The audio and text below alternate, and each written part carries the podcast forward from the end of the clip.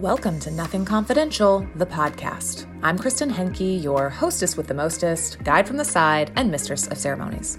As a somatic sex coach, I believe that pleasure, connection, and authentic expression are a function of safety. My desire for this platform is to normalize topics that have been thought of as unsafe or shameful. Conversations around sex, money, trauma, spirituality, loss. These are the conversations that shape us.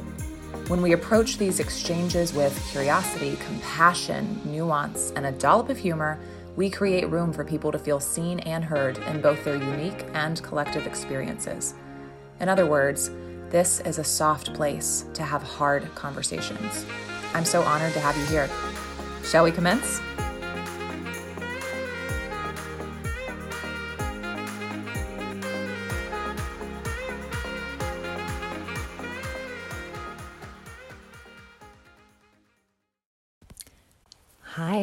It's me again, Kristen, popping in to check on you and see how the first part of this conversation has landed for you. If you clicked on this one first, there's really there's really no reason to listen to these episodes in any particular order.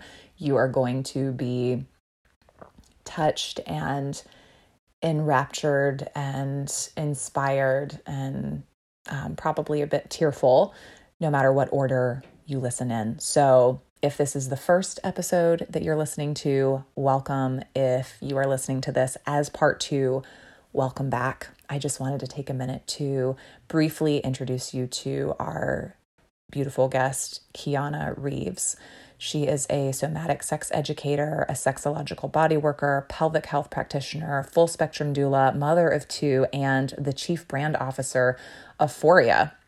So, as you can imagine, this woman has actually been on my list of dream guests to converse with since about halfway through the first season of this podcast. And I definitely imagined us having a very different conversation when she first came onto my radar. And so it actually delights me in such a profound way that I was able to get to know her so intimately through such a unique and beautiful experience. And I am so grateful for the opportunity to share her with you and to share her in this way. Um, one thing I definitely felt sure of after concluding this conversation is that she will be back for many other things.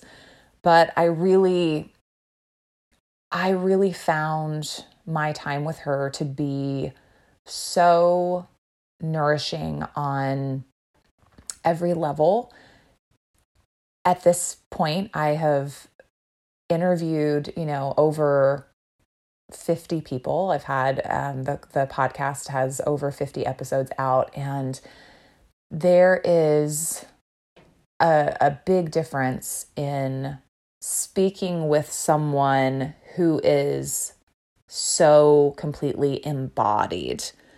Like looking at Kiana and talking to her, having her talk back to me. Like she was so grounded and in her body. And that is something that I could see in her eyes and hear in her voice and just feel in the resonance of her presence. And it does not hurt at all that she is also a beautifully eloquent speaker and storyteller. And I'm just so deeply grateful that she entrusted this sacred experience of her being present to and and serving her grandmother who she loves so deeply loved in her life so deeply at the end of her life. And we talk about the cyclicality like the poetic cyclicality of her caring for her grandmother, you know, changing her, bathing her, encircling her in her arms, cradling her, petting her hair in the way that her grandmother supported and loved and nourished her as a child. And there are so many moments. Um, one thing that I I have to just highlight here just a quote that she shared and it, it just it fell it just fell from her lips and yet it has been echoing in my mind and in my heart and in my body as i've been as I've been invited to look at the way that I have grieved in the past and the way that I have approached death and loss in the past. And it shifted me right now in the present. Um, even as I reflect back on those things, I'm able to look through this lens that she offered in one beautiful line. And she said that grief is the greatest illuminator of love. And you'll you'll get to hear that part of the conversation um, but that's something that I will be carrying with me. That is a truth that resonated that I'll, I'll be carrying with me for a very long time. So, in this conversation, we dig into the similarities between the process of being born and the process of dying. We talk about allowing the depth of our grief to open us to the amount of love that is present in the same measure, um, allowing our children to witness the process of dying, nurturing those of us who have been left behind, and uh, really importantly, how death is our final invitation to deeply know one another, to deeply know someone at the end of their life, and to also allow them to know us on a really deep level before they leave. And this is a conversation that will stay with me for a really long time. And I am so honored to be able to share it with you. Uh, as I said before, this is a conversation that is going to continue on for this entire month of its release. Um, I'm releasing it at the at the end of January in the year of 2022, whenever this finds you. um, but for the next, you know, four weeks, we're going to be engaged in this conversation, sharing stories and remembrances and honoring memories and just being in ceremony with each other in this in this community as we go as we go through this together. So I really hope to hear from you. I hope to hear how this conversation touched you, activated you, cracked you open, maybe gave you a new lens to look through this process um, with. That is my deepest hope. And I'm grateful. I'm grateful for for all of you for being here, for listening, for being open-minded and open-hearted. And I'm going to let you get to my conversation with Kiana.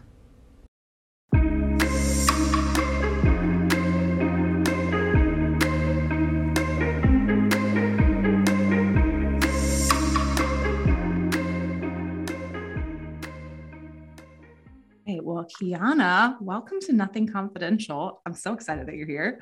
Thank you. I'm so excited. And we're on the same page. Nothing confidential. I always say I don't believe in TMI. Exactly. So. Yeah. Whenever anyone says that to me, I'm like, are you, are you, do you know who you're talking to? Yeah. Each exactly. other at all? Yeah. Well, I was, I was just saying for the Nothing Confidential community, Kiana is an incredible human being who I have been following on Instagram for a couple of years and have heard her have conversations about a lot of things that are in in alignment um, just for this community what we talk about. She is incredibly sex positive sexual wellness. Like she is actually works with and for Foria which is not at all what we're talking about today though. And so I'm kind of excited because you are someone I've dreamt of having here, but for you're here today for a very different reason than I ever imagined you would be. So yeah. that feels exciting. It'll be juicy. I'm, I'm sure about it. Well, would you mind introducing yourself to the community? Just anything relevant that you want to share about yourself before we dive into a very unique conversation? Oh, that's fun. Yeah. So, formally, my background and my bio is that I've been in birth work for over a decade. Um, started out in the realm of sexual health and wellness, actually in birth, and then transitioned into somatic sex education, sexological body work. Uh, studied with some phenomenal teachers doing intravaginal pelvic scar tissue remediation and Um, from there, have gotten highly involved in nervous system work and also relational and intimacy um, studies. And so I kind of have a very vast breadth of the way that I look at sexuality and intimacy. Um, but I think outside of the formal background and bio, my heart is is deeply, deeply with spirituality and with the way that we um, relate to the spiritual world and to each other on so many different levels that we're not usually in contact with in mm. our day-to-day awareness so mm. yeah i love that and that I mean, you're a woman after my own heart. So many of those things are things that I also care really deeply about, really passionately about, and love creating the safety to have more of those conversations. You know, as someone who also works a lot with the nervous system in regards to its ability to hold charge and create safety for intimacy and staying in the body. And I think embodiment is a word that gets thrown around a lot right now and it can feel a mm-hmm. little buzzy. And when I'm talking about being embodied, it's talking about the safety to stay in your body. Mm-hmm. And I think that is a beautiful lead in because what we're talking about today is death and death and birth and life and orgasm and like they're all yeah. so intricately woven together and connected and yet i think i've seen at least recently people have in certain communities i'll say this for a very long time there are cultures who know how to properly honor birth and they understand that birth is connected to sex and sexuality and that pleasure can be a component. And there's all of these beautiful ways in which that can be tied together with practices and rituals. And i feel like the conversation as they make their way over here into our culture yeah. they get very chopped up right they get very like separated and and pulled apart and i feel like death especially just gets the boot like it is not connected to any of those other things yeah. and yet I think emotionally, when we're going through that, it's something we don't think about or often talk about unless it's happening, unless mm-hmm. someone we know is actively dying. And I think, as someone who has had, I mean, who has been very close and had very close loved ones pass away, I think that, like, in those moments, I do feel those kind of those pulls and the, the way in which the end of life has you looking at all of those other things. And so, you recently had an experience um, that I'm going to let you share all about. Um, but I thought that it would be, I want to offer the space to begin speaking about, thinking about, and honoring the process of transitioning out of this life as consciously and as much as we would. You know, in this community, we have those conversations around birth and around intimacy and relationship, but we never get around to the end of life. Yeah. Yeah. Yeah, I, I think you touch on something interesting that's becoming more and more clear to me, which is uh, there's this unique thread that tethers us to the truth of life. And birth and sex are two ways to kind of enter that space. Death is another. Mm-hmm. And um, the thing about death is that it it touches everything. It touches every single aspect of our life because it's it's the one assured experience we're all going to have outside of being born and breathing. Those are the three things that I realized in the process of being with my grandma while she passed away. Mm. And uh, it's very humbling. It's a very humbling experience to be a part of and to hold space for and to witness. Um, and there's so much that we can pull apart, but I, I just think you know, I've been, I remember this conversation I had like three years ago with someone at a dinner party. And I realized my life has been devoted to the experiences of no escape. What are the things that when you're in them so fully, you, you can't really get out of them? The only way through is through. Um, psychedelics also belong in there as well. And it's those experiences that teach you so much about your capacity, the truth of who you are, um, what wants to emerge from you, what's really important to you. And I think death is one of the most profound teachers for that. Mm. Yeah. So it was it was your your grandmother who Yeah. transitioned. Mhm. Did you was that always something that you planned on like as long as you guys have had a relationship where you you knew that you were going to be there for that part in in this capacity did you know that that's something you wanted to do and that you could do It's interesting. Yeah. I had always had the feeling, almost like that intuitive, instinctual knowing that I would be there when she died. I thought it was going to look like me moving in with her for months and months and months and caretaking. Um, but it really was this five day period where we got a call from her caregiver that she had had a rapid decline and she was at home, uh, which I'm really grateful for because a lot of birth, like a lot of death, is very medicalized. And to be able to keep it at home in the field of hospice and in the field of family was such a unique experience. And I think we're starting to feel that in the birth world. You know, there's there's birthing doulas, there's also death doulas, and there, we're starting to remember the importance of supporting the person who's going through that process in that experience because it is dying is hard especially when it's not instant. It's not you know like an impact death or a sudden kind of tragedy. When someone's in the process of dying it can be very long Mm. and you're actually looking death in the face and um, you can't escape that. And i think that can be very intimidating even for people who are fully ready and so yeah i, I knew i was going to be there um, and as soon as i got there as soon as i got the call i just kind of told my uncles you know i'm setting up camp and we're not going to leave until she's fully passed. And it was i don't know if you want to get into the details now but it, it was one of the most incredible experiences of my entire life. I was Mhm. very very very close with my grandma um, she was like a second mom to me. She helped raise me and my sisters. She has deep deep relationship with my sons.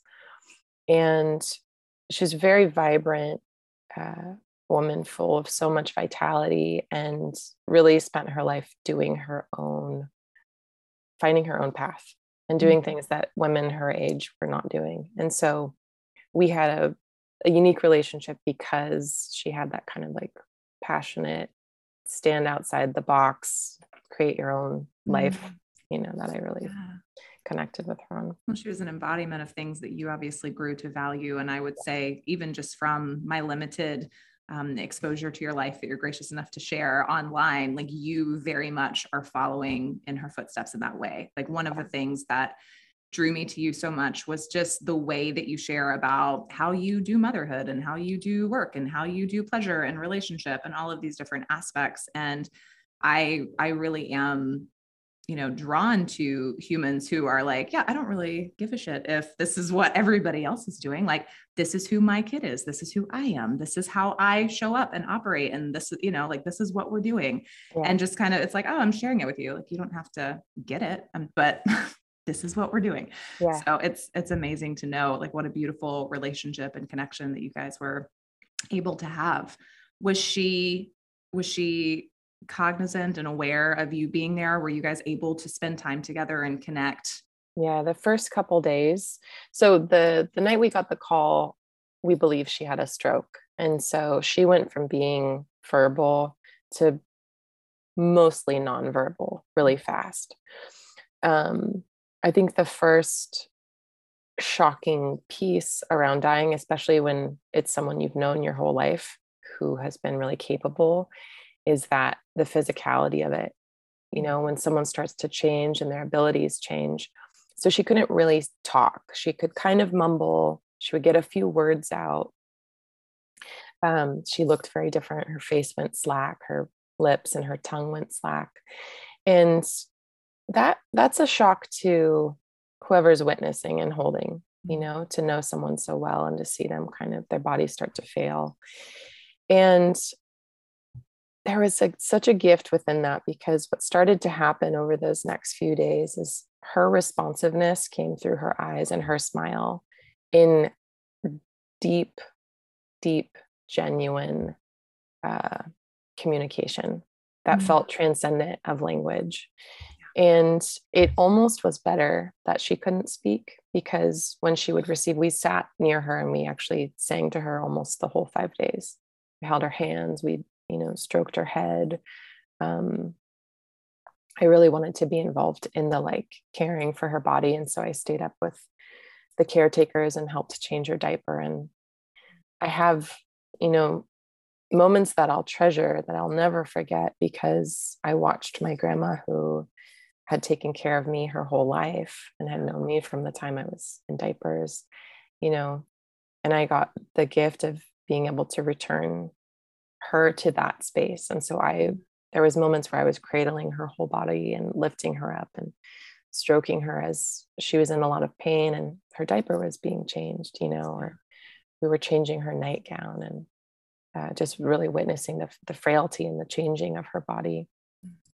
And um, what what happened in those moments because there wasn't a real linguistic communication aspect to it i think started to transcend into places that were a lot more psychic communication i mean i really believe we have that capacity to mm-hmm. communicate with each other yeah. it's it's an old ancient memory maybe um, but it was really active in that space and she i mean there was moments where she would look at me so clearly with her eyes saying nothing with her mouth and i just felt a flood of of information coming through. Like we were looking at each yeah. other locked eyes and like nodding and i was uh-huh mm-hmm. i get it. I got you. I, got I know you. what you're saying. Yeah. Well and it's it's so interesting that I mean that we that anyone would even argue that. I mean, there's so many other places in our life where I think at least people who are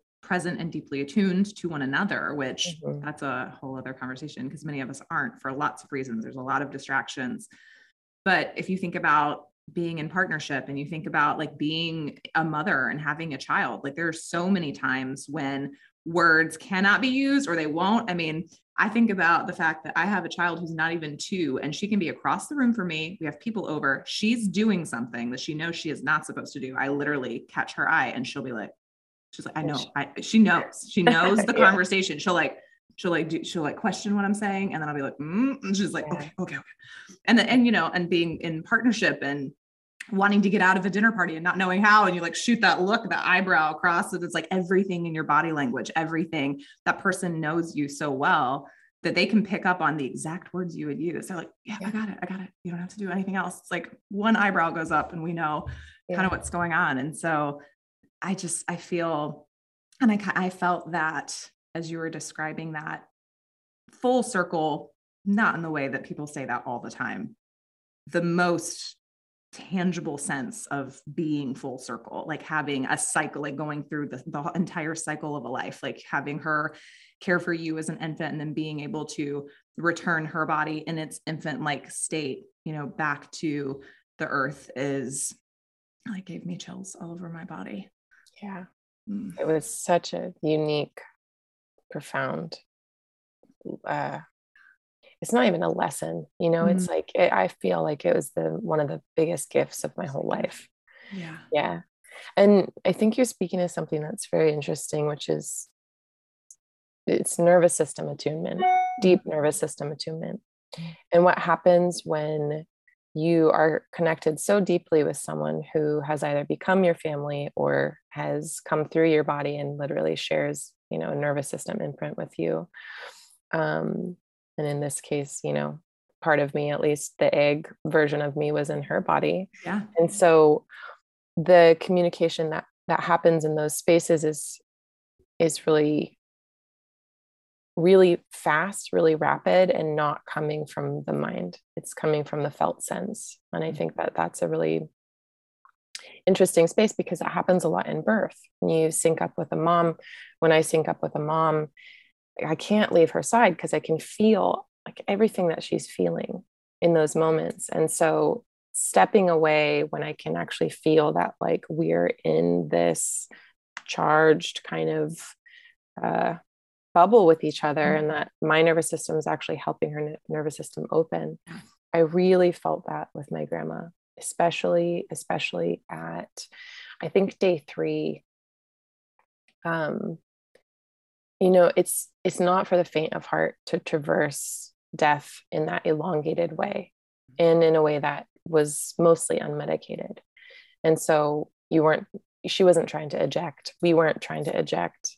Uh, we gave her morphine at the end because she was in a lot of pain. Um, but she was very present to the fact that she was dying. And so imagine five days with your body failing, mm. What that requires of you in terms of your inner strength.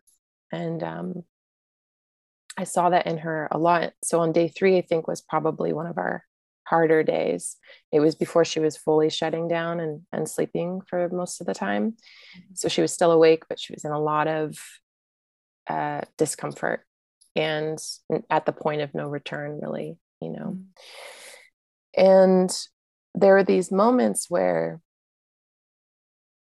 I could feel that my assurance that it was safe and okay for her.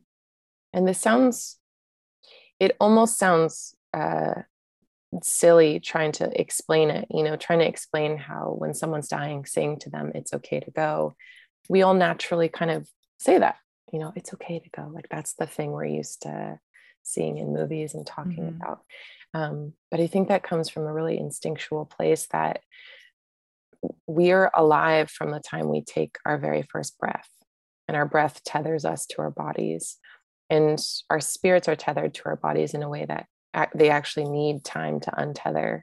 And I watched that with her a lot. She would kind of start to hover up and above and kind of let go and move into this space. And then she would drop right back in. And, you know, she was surrounded by her children and her grandchildren. And the permission and the grief that happens in leaving those things behind to transition to something that you may or may not um, you certainly don't know what's coming but some mm-hmm. people have a little more comfort heading in that direction yeah. and I, I watched these moments where you know especially when i was alone with her and there wasn't a lot of people in the room where i would sing to her and i was um, holding her hand and really just helping kind of hold the door open where she was able to relax into it and things started to change.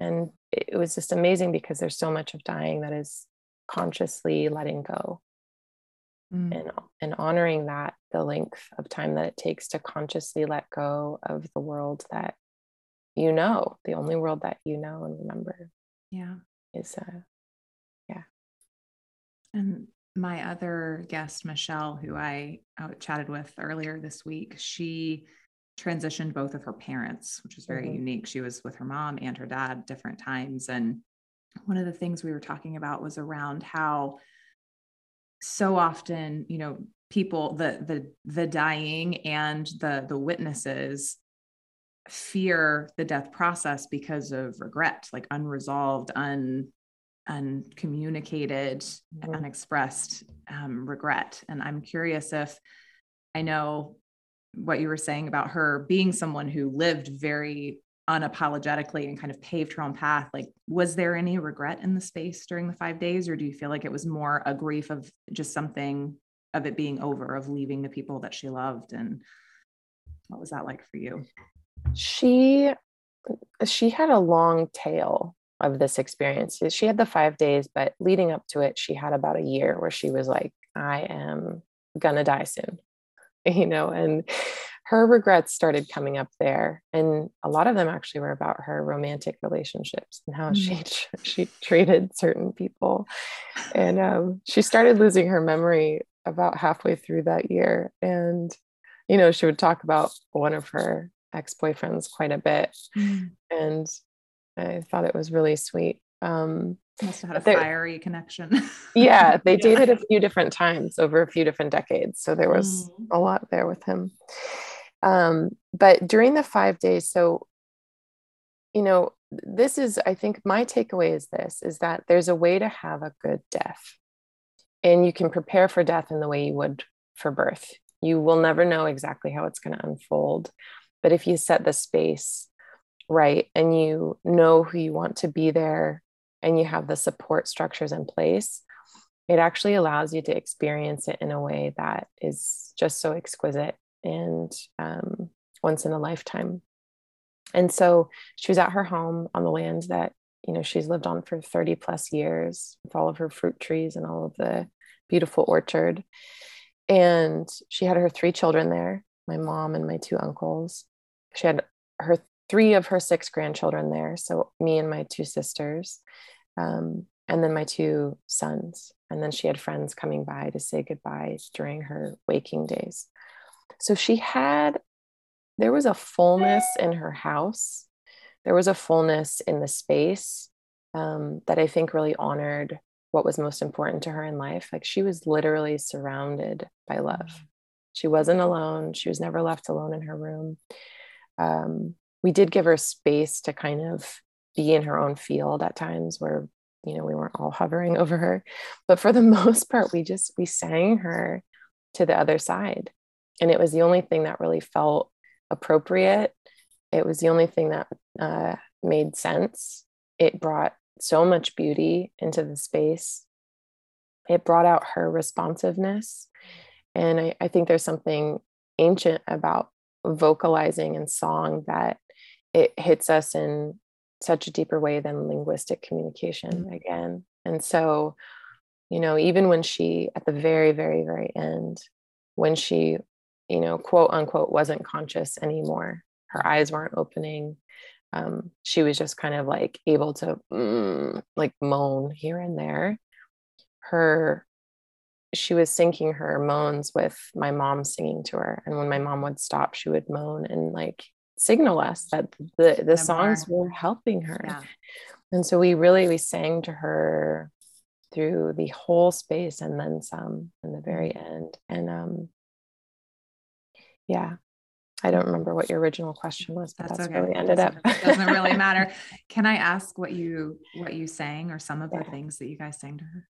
Yeah. So my mom is a singer songwriter, mm-hmm. and uh, we sang a lot of her music that my grandma recognized we sang a lot of old songs from the 1970s and 60s that she loved to dance to. Uh, we sang, my sisters both have choral backgrounds, so they sang some beautiful, uh, or, or not orchestra. Um, I can't think of the word. Yeah, yeah, some hymns and some just really beautiful a cappella is what I meant to say. Um, and then I, I like to sing what comes through me and so I had some songs that came that were uniquely, I think, mm. only for her and really, really special. There was one moment, one that I kept singing kind of repetitively to her and just stroking her hair, and she was looking in my eyes. And um, yeah, it was a moment I'll never forget because it was so much was being communicated in the space. Mm. Yeah. I think something that so many people also fear about the dying process is the the grief that they'll be overwhelmed by grief and they won't be able i think people stay away and they avoid it because we as a society like we don't know how to sit with deep grief if we think about our friends who have had miscarriages or lost spouses or like anyone who's lost anything when you're in that those throes of really deep grief I call it we we have got the people who are the avoiders and the people who go into tuna casserole mode and it's like the casserole is not for the grieved it's for the person who doesn't know what to do. Yeah. And so I think that the grief is so intimidating. It's like how can I even be present and in a way, I mean there's zero judgment around this. This is what it is to be human, but I think um to me and this is a conflict I've had before. It's like I feel selfish for not, you know, because it's not about you really. Like it's about the person leaving. And if they want you there, like you just you find a way to be there, even when it feels really impossible, even when it's really personal to you and the loss is really great.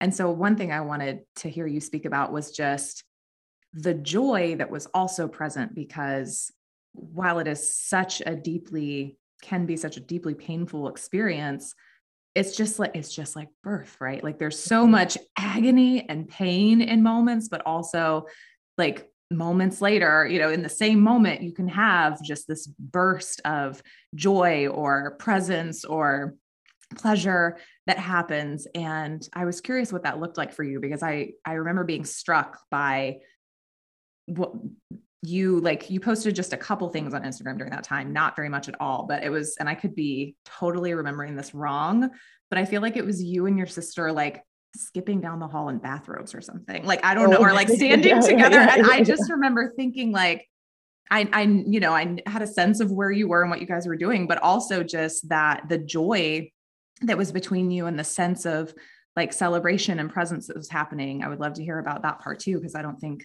yeah. it doesn't get talked about either. When we avoid the topic altogether, we don't get to talk about the nuances of it at all. Yeah.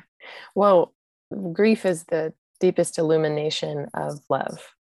You know, grief is is the backside, the other part of the heart of love, because the deeper we grieve someone or something, um, the deeper we've loved them and allowed ourselves to be moved and touched by them in our lives. And when that intense of a field of grief is present, I believe that if you allow it, that amount of love is also present. And so there's a couple pieces that I think are important to pull apart there. Um, the first is that we we don't experience feelings like in a vacuum. They're complex and they can all be present at the same time. And the joy in being together as a family for that moment where there was so much awareness about how intense it was and how immense it was going to be to lose her you know kind of the matriarch not kind of she absolutely was the, matriarch of our family. Um, and in that there was an awareness about the significance of what we were doing. And so there was deep sorrow, but the joy came from uh, the gift of being in that moment together and being able to hold each other and the illumination that comes from somebody you love dying in front of you, knowing that every other person around you will also either be lost to you or you to them. And it's really in that space that death reminds us that uh, we're also fragile and we have cannot predict what's going to happen and so i think that recipe allows for a whole concoction of emotions to arise that you wouldn't anticipate you know like uncontrollable laughter mm-hmm. and um, deep intimate connection with the people you're sharing the experience with and my sister and i you know my grandma's known for her pajamas and her bathrobes she mm-hmm. had like 12 bathrobes and tons of these long like old fashioned nightgowns I aspire and, to be her when I grow up. exactly. and like, you know, sometimes the only things that make sense are to bring joy and to have fun and play in those moments because that's what keeps us alive and human. And so my sister and I, you know, we braided our hair and put on her big flannel pajamas. And after a long day of just being with so much, I mean, we wept at her bedside for days. There was moments that were truly, you know, you think you're not going to get away from the tears because they're so intense. Um, and then on the flip side of that, you've crested a wave and you come into an openness in your body that allows for a lot of spontaneity and joy. And, um, you know, we were decorating for Christmas and my son decorated the whole house. And like, you know, there was just these moments that, that, uh, it's like a big recipe of, of mm-hmm. everything all at once. Yeah. Um, yeah. What was it like to share this experience or pieces of this experience or even to to just embody the experience in front of your son? Yeah. Both so both of my sons were there for the most part um, a majority of the time. Mm-hmm. They weren't in the room when she passed, but they spent a lot of time connecting with her. And I think it's special we you know we started this conversation out with the fact that aspects of our life are so shoved behind closed doors that society is deemed inappropriate or um, like we want to avoid it and we have that in our society around sex and we have it most for the most part around birth that's mm-hmm. put in a very specific place certainly happens with death. We do not want to see it. We avoid old age. We do not want to see people getting older. We want to stay permanently young and youthful. And I don't know where I was going with that particular thread, but just involving your sons and allowing them to see the process. Yeah, yeah, yeah, allowing them to see it. Yeah. So what I the takeaway for me was that it's such a natural completion of a relationship with somebody. You know, I think it's actually much more shocking for someone to be there and then they're not there anymore and you haven't been able to witness their transition. And so, for five days, for a young person to be exposed to their great grandma who they've known with certain capacities mm. start to change and turn into a very different version of themselves, it, it allows for, I think, an emotional integration that's actually a lot uh, a lot more holistic than if someone just is suddenly not there and it's kept away from them. Mm-hmm. That to me is the shocking part.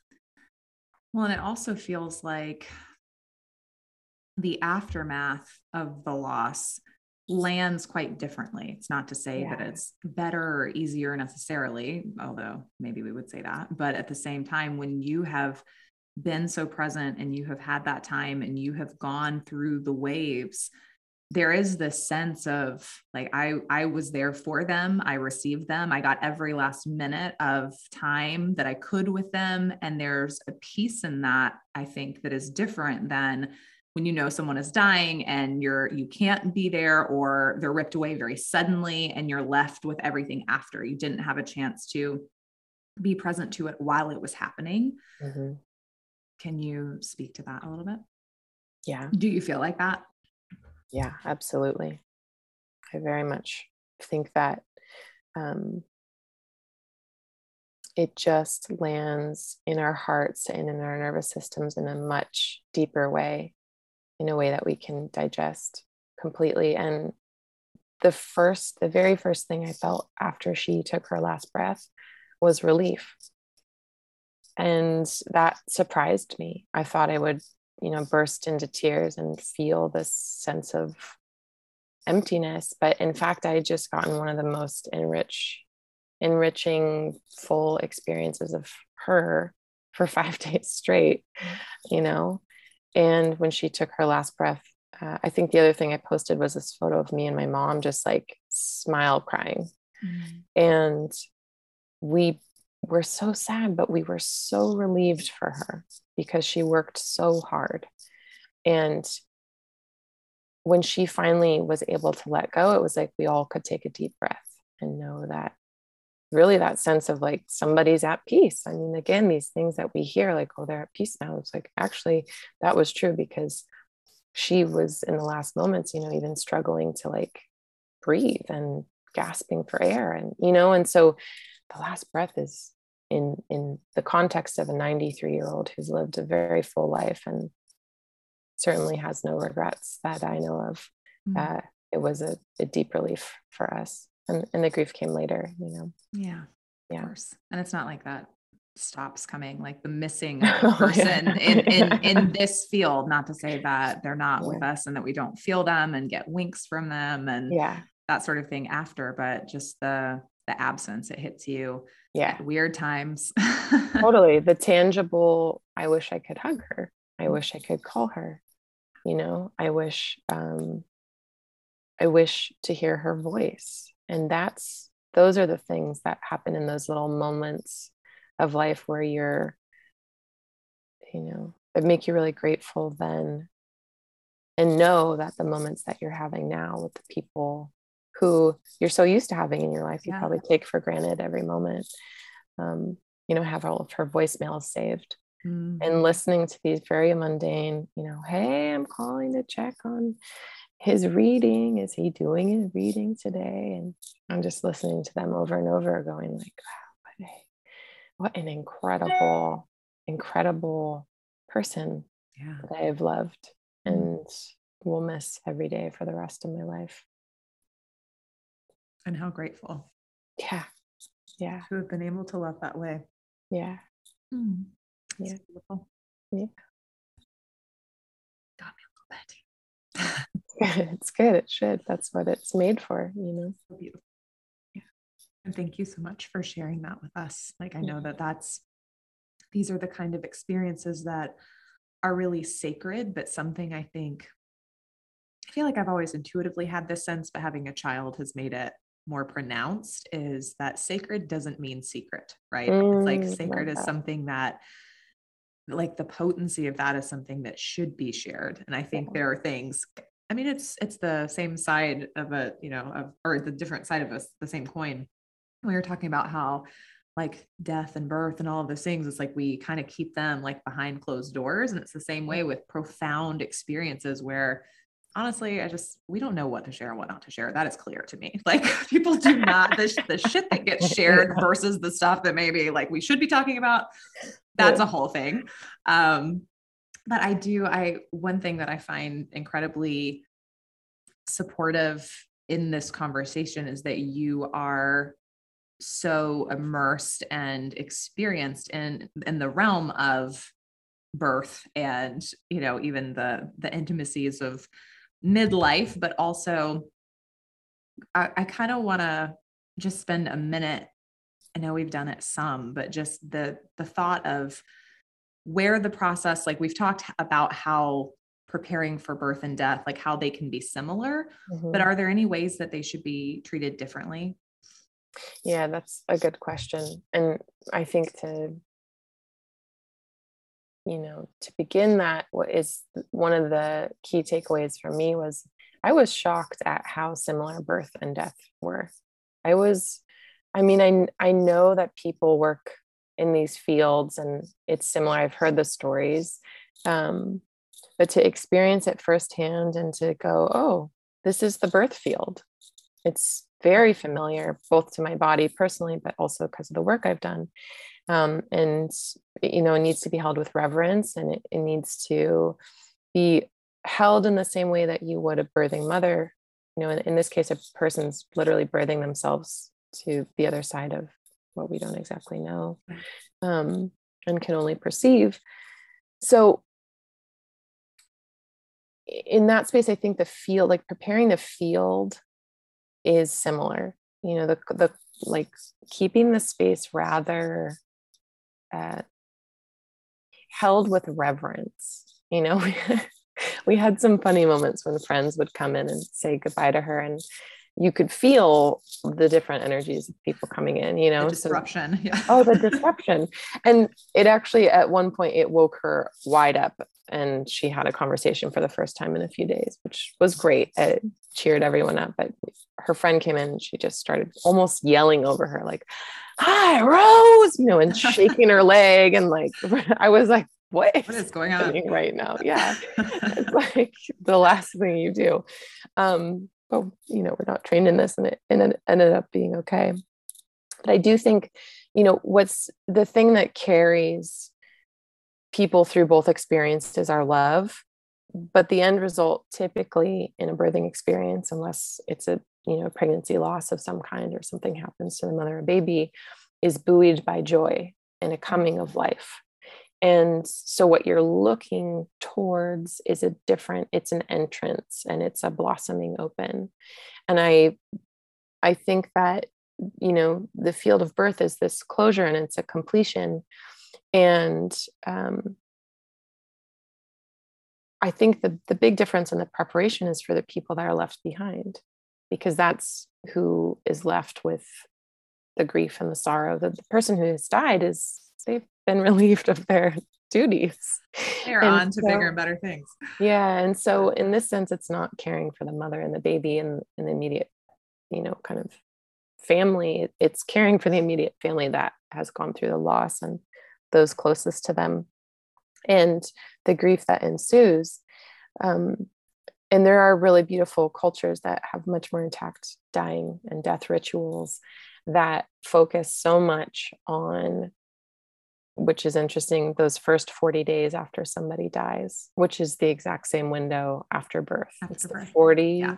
40 days where this portal is very open it's very tender very intimate um, and the first 40 days for the people who have you know loved this person and and held them should be tended to. And I, I think that is the type of preparation, you know, where the food comes in. To me, the food is this old like memory that we have that people aren't going to cook themselves food when they're in such deep emotional states. Yeah. They're not even remember to shower. You don't when you have a baby. You don't when someone just died. And so the caring then just becomes like, uh, how can we support their life, their living, so that they can be in the state that they need to be in to, to mm-hmm. grieve? And that is really through food and rest and, and comfort and care. Yeah. So bring food. Just check and see what they want to eat. I like good food. Nobody yeah. likes a tuna casserole. yeah, no tuna casserole. exactly. This is like that's like the beautiful piece, right? Is we have all of these biologically understood rituals that are very much intact in our subconscious memory, um, but not attack, intact in our culture. And so that's to me, that's like that sweet shred of what we want to do when we care for people let's bring them food. Yeah. That's that's great. That's beautiful. But, you know make it good. Make it yeah make it good. Make it good. Take into account dietary restrictions and whatnot yeah, you know? Exactly really exactly. let it make it be in service of the person you're taking it to. Yeah. Um, yeah. Amazing. Yeah. Do you have any so for people listening like something that i'm really hoping that they're drawing from these conversations is that we can do death so much differently than we do. There are there are options. Like it doesn't have to be the way that it is and that it yeah. has been and that i mean there are like i have had a, an experience similar to this but it wasn't someone who was related to me and it was a very interesting thing altogether. She popped into my life in a cosmic way, and we had the last six months of her life together, and it was very, very interesting and impactful. But I think that this isn't something that people are used to thinking about. And when they think about the end of someone's life, I mean, even the way it's projected in TV and movies, just like birth, just like sex, totally unrealistic and completely uneducated. Yeah. But there is this sense of, oh, this looks like you know, maybe moving to someone's house to take over their estate or like camping out in a chair in the hospital or, you know, like we have these kind of images that we associate with the process of dying. Mm-hmm. And so I really want them to get a sense that it doesn't have it doesn't have to be like it will always be something that is hard and painful and filled with grief but it doesn't have to be an ugly restrictive like it doesn't have to be a traumatic experience it might mm-hmm. be a painful experience but it doesn't have to be traumatic and the same thing can be said of birth as yeah. someone who birthed my daughter at home yeah. um, completely i mean that was one of the most empowering experiences i've ever had mm-hmm. and i mm-hmm. don't know that you would use the word empowering but i do think that it can be a very and I could be wrong. You could share your reflection on that, but I think it could be a very nourishing experience and a deeply one that is deeply felt for the rest of your life if we could just approach it differently when yeah. possible. Yeah. Trauma is this interesting word because we have, you know, there's trauma itself, which is the mm-hmm. way that the body experiences an experience. And two people can have the exact same experience, and one can leave with um, you know, their nervous system deeply impacted in a way that registers as trauma in the body, which is the inability to really like be in the body and and digest that experience. And so to me, a lot of times there's of course complex trauma, which happens over longer periods of time, but um, trauma often comes from shock mm-hmm. and from uh, something so overwhelmingly emotional that you, you can't fully process it in the moment and um, or do anything about it in the moment. A lot of it has to do with the ability to have agency you know to engage your social engagement system to engage the people around you for a sense of safety and or to move your body to use your voice those things that help our nervous system register an experience as one that we are uh, a part of, not happening to us in a forceful way. And so, yes, death can absolutely be nourishing. Um, and it's not always because a lot of death is shocking and a lot of death is sudden. Um, and whether we label it as traumatic or not, it is one of the larger and more impactful emotional experiences of our life. So it may register as trauma just because of the loss itself and the mm-hmm. size of the loss itself. Um, or feel traumatic in that way, even if it's not. Mm-hmm.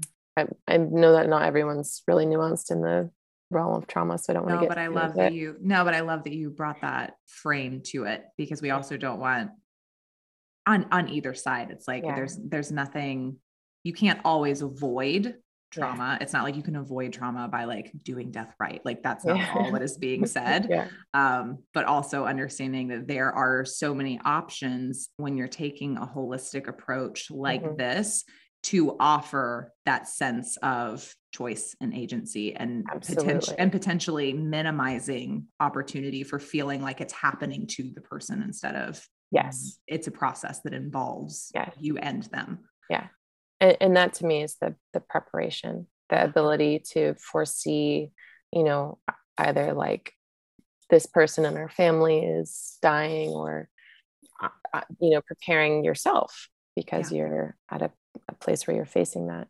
Yeah. And I think that the preparation, like the setting of the stage, allows for a lot more spaciousness within the experience and for it not to feel as surprising or shocking. Mm. Yeah. Yeah. So she said, oh, I'll, I'll tell yeah, you, no, no, she said something funny. Um, in one of her waking moments, my uncle came in and, and he shook her leg and he was a little more one of those people who kind of like, you know, not not as tender, which is totally his nature and it's okay. and he shook her leg and he goes, "How you doing, ma?" You know, and she's literally like laying there like asleep or wherever she is. And uh she opens her eyes kind of in this shocked way and with she has this slur, but she basically said to him, well, How do you think I'm doing? You know, in her like humor. She's like, steeped in the awareness that she was in the process of dying. Like not great, to be honest. yeah, I didn't think I'm doing. And it just was so funny. It was so funny. yeah, she made me laugh so funny. She actually, my, I'll share one more hilarious memory of that experience, which was when we were changing her nightgown. And um, I don't know what was going on for her. I really don't know what if she was in a kind of like psychedelic state or not. We were probably three or four days deep. And we, my sister and I had to take her nightgown off and we were pulling it over her head and her arms were really stiff and kind of like in this like weird like T-Rex arms. You're trying to T-Rex get nightgown over the exactly. elbow. Yeah. exactly. And her little naked body. And, you know, she had lost so much weight and her eyes were closed and she had this smile that almost looked like a jack o' lantern, or like it was such a funny, huge smile. And she was cracking up. I mean, she was doing this laugh. She was laughing like this. She was going, and I was like, I do not know what was happening, but we had tears rolling down our faces because of the strangeness of what was that? I mean, it whatever was, was so happening bizarre. for her, she was having a good time. Like, oh, she, she was having a great. Was that's called a guffaw in the oh, south. Oh, like she was it, guffawing. She was guffawing, and I think she was guffawing. I think she was cognizant enough that she was just like, "This is so ridiculous." You know, my granddaughter, like, my body's not working. My granddaughters are changing my nightgown. I'm literally my elbows dying. are stuck yeah. closed. Like I just, yeah, yeah. Like, what else are we gonna do about this? Literally, it was. Laugh it just it like pierced me in this way you know the humanity of it mm.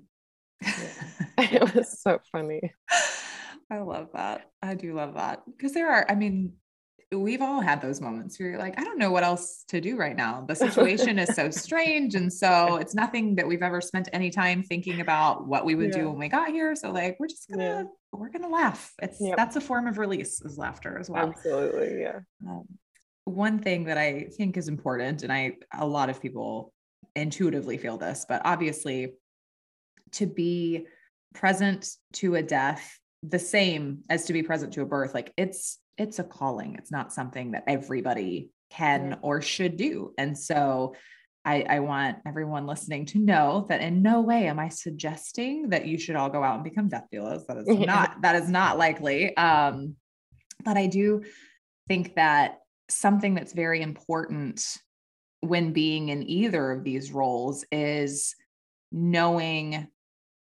is knowing your capacity and knowing how to protect that and keep it um at what's the word I'm looking for? But basically it, it's the self-care component. It's like how do I as a caretaker stay resourced so that I can be present and give the maximum of my attention and my presence and my myself to this experience. Yeah. Do you have any wisdom around that or suggestions for people who who may have this opportunity like dying doesn't always happen in a it's like oh you have 5 days to get here and like in this like it doesn't always happen like that but if you if people know someone who is at the end of their life and they want to be present for that are there some like tangible ways yeah. that they could protect and resource themselves during that experience so that they can bring the best of themselves to the experience yeah it's a great question um, at one point during the five days, one of the last caretakers, because she did have hospice, which was so helpful and useful. Um, so we had a support structure there that wasn't just us and not everyone can have that but that extra layer allowed for a lot more fluidity in the space for the self-care for the showering and the eating and the drinking of water and the sleep um, I could go to sleep if I needed to and know that someone was there by her bedside, watching her every move. And at a really, I don't want to say like a really well done birth, but like a really well prepared birth field has layers of caretaking happening. It has the immediate birthing person and their partner if they have one and then the the kind of medical hands-on team so midwife doctor doula you know maybe it's a parent or a sister that's there kind of assisting the actual physical activity of birthing and then the third layer of it which i find to be so helpful and encourage everyone to have is the layer of the people who are caretaking the caretakers. And you really need that. You really need to have food ready and available for those five minutes you get a break. Drinks ready and available coconut water or you know deeply hydrating things. A nap station, like places where people can go just to do a little reset. And I believe the same during the the dying process. I had a friend actually who I was talking to last night whose mom died 2 days ago and she was in the same role that I was where she just synced up so deeply that she didn't drink water. Mm-hmm. And finally someone walked in and said like, "Hey, have you had any water? Have you sat down?" you know. And um, so the idea of having that structure, you know, make a huge batch of kitchery with ghee and nutritional yeast and Himalayan salt. Like I had someone bring that to a birth and I ate 40 bowls. I really oh was like same. Was so I good. eat a 16 quart pot yeah. of kitchery yeah. So that the like feed the team, like let there be abundance of food, let there be abundance of nourishment and water and places to rest. Um, because those little five minute 25 minute resets will give you enough energy to continue on. Um, because in birth, whether you're the birthing person or you're the doula or the friend, you'll hit points, especially if it's a long labor where you can't go on. You're like, absolutely, I am done. I can't keep my eyes open. And you have to keep going. And the same with death. By the end of it, I was trying to leave the room. I was like, I can't. I'm on day five. I haven't slept. It's three in the morning. I am exiting this room and I don't think she needs me here when she dies. You know, the the biology takes over. Um, and in that moment, I took a breath. I turned around. I went and sat down. And luckily, I was there because she died 10 minutes later. Mm. But there, there will always be those points in these very rigorous physical endurance, uh, a marathon of attending something requires so much of your attention and presence. So take care of the body and then it will carry you through. Mm. Thank you. Yeah. Yeah. Do you think that you will attend any more deaths after having this experience? I, you know, my whole life have avoided death mm. because it scared me and there's almost like a superstition in my mind like when that when you're close to it it means mm. like more of it will find you you know i just really like um, which part of being in the room with her as she died helped really normalize and quell that fear around it because it was so normal. It just felt so like, yeah, this is what we do when we're done. I, uh, it's interesting. A, a few months before this experience, I was studying with my teacher, John Wineland. Um, oh God, I love John Wineland. He's amazing. so he's amazing. Yeah, he's amazing. And uh, a dear friend had just passed away, and um, there was a lot of death in the field in my immediate network of people. It was one of those waves where just quite a number of people had died all at once. And so I was feeling really, really tender. And um, John had also experienced some some death in his community. And so we were at a, I think it was a seven day intensive. And day two, you know, he was doing a lot of work with us around dying a lot of embodiment work around dying, you know, and meditations. Imagine letting go of this life, imagine, you know, all of these things. And I was so triggered by the end of the second day. We had done like three different rituals and or practices where we were facing the possibility of our own death or someone we love dying. And I hated it. Mm-hmm. And I I was, you know, shaking by the end of the second night and i left in tears kind of like slithered out of the room and barely made it to my hotel room and cried all night and I came, came to him the next day and i was like i don't want any more death I don't want any more. Like we've done, you know, my friend died and we've done this exercise and this practice and I'm done with it. I don't, I want life. I don't want death, you know? And I, it was hilarious. And he laughed at me and he was like, Of course you don't, you know, yeah. of course. Like you were a, a life giving being. Like that is the feminine or, you know, like ar- archetypal. Yeah.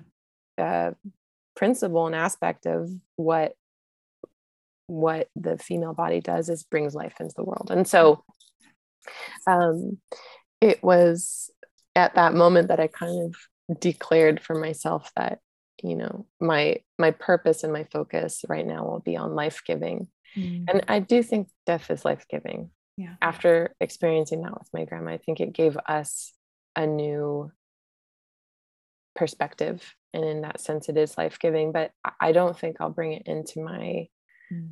work just yet. I, I, feel like maybe when i'm a little older yeah. but it, it feels um, a touch too close yeah focused on living right now yeah. yeah yeah yeah that makes perfect sense mm-hmm. is there anything kind of in the in the gentle wrapping of this beautiful conversation is there any other like little moments or antidotes or like whispers that have popped in that you would like to share, even just to commit to kind of like virtual diary? Yeah. Yeah. There was one.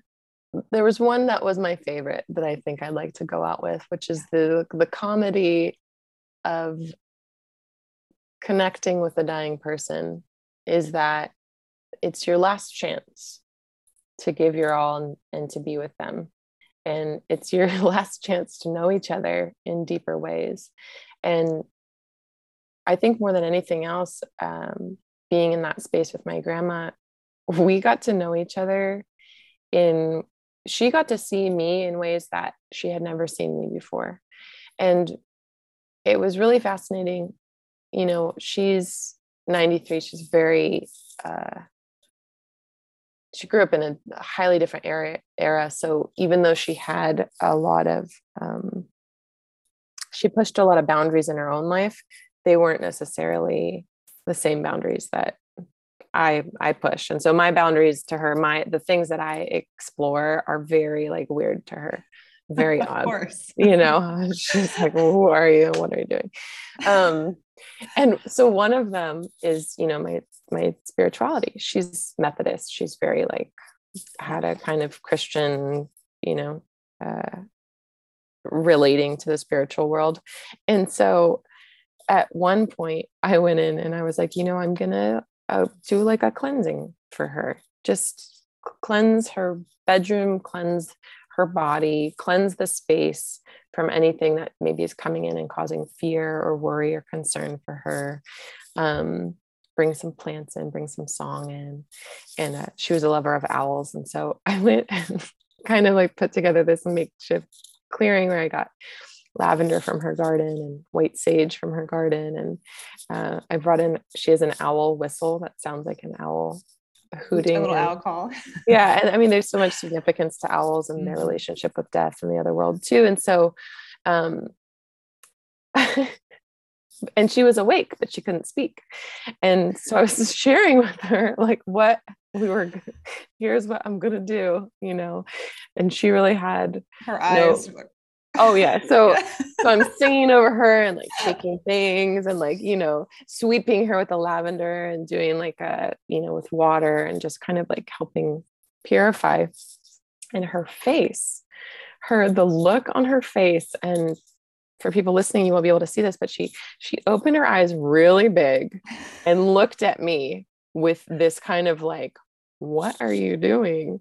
And then she rolled her eyes like she was smiling big, but she kind of rolled her eyes like, whoa, whoa, okay. like, what? yeah, totally. She was like, what is this? You know, and yeah.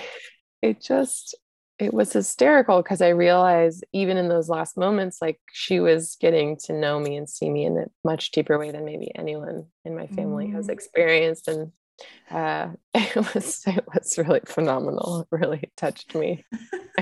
so funny. It's like Mike's like 74 year old Polish nanny. She'll, you know, so we'll be sharing stuff or talking about stuff. And she she's very, very open-minded and also like just every out, she'll be like, Kristen, yeah. That is fucking weird, but I like it. I like it. Exactly. Like, that is some weird shit.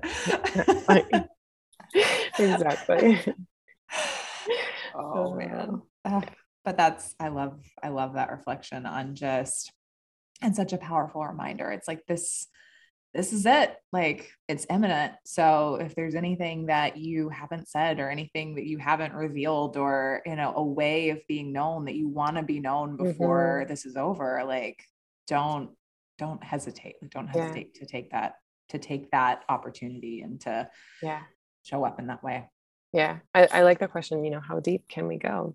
Yeah. That's the question I ask in every every birth. I'm like, oh, how deep can we go? I'm like, I really love like the the most deep depths. Like that's where I swim and stay. Sex mm. the same. I'm like, how deep, mm. how oh, deep yeah. can we go here? Me. That's the first thing I thought. yeah, exactly. Um, and, well, and with death, it's the same. How yeah. psychedelic, how deep, how mystic, how connected, how otherworldly mm-hmm. and magical can we go? And there, it's it's really infinite possibility and for everyone who's listening to this podcast who knows me, they know and you don't that my word or my my one word mantra intention for the year is depth. Oh, I love that. Yeah, I'm there the with you. Conversation in that in that series. So I am so honored to to hold your story and your experience mm-hmm. and to share it. And I'm so grateful. Thank you. Thank, thank you. Thank you so much for asking me. Yeah, mm-hmm. appreciate it. It's a great conversation. Important. Mm, so important. Mm-hmm. Thank you, Kiana. You're amazing. Yeah. Thank you.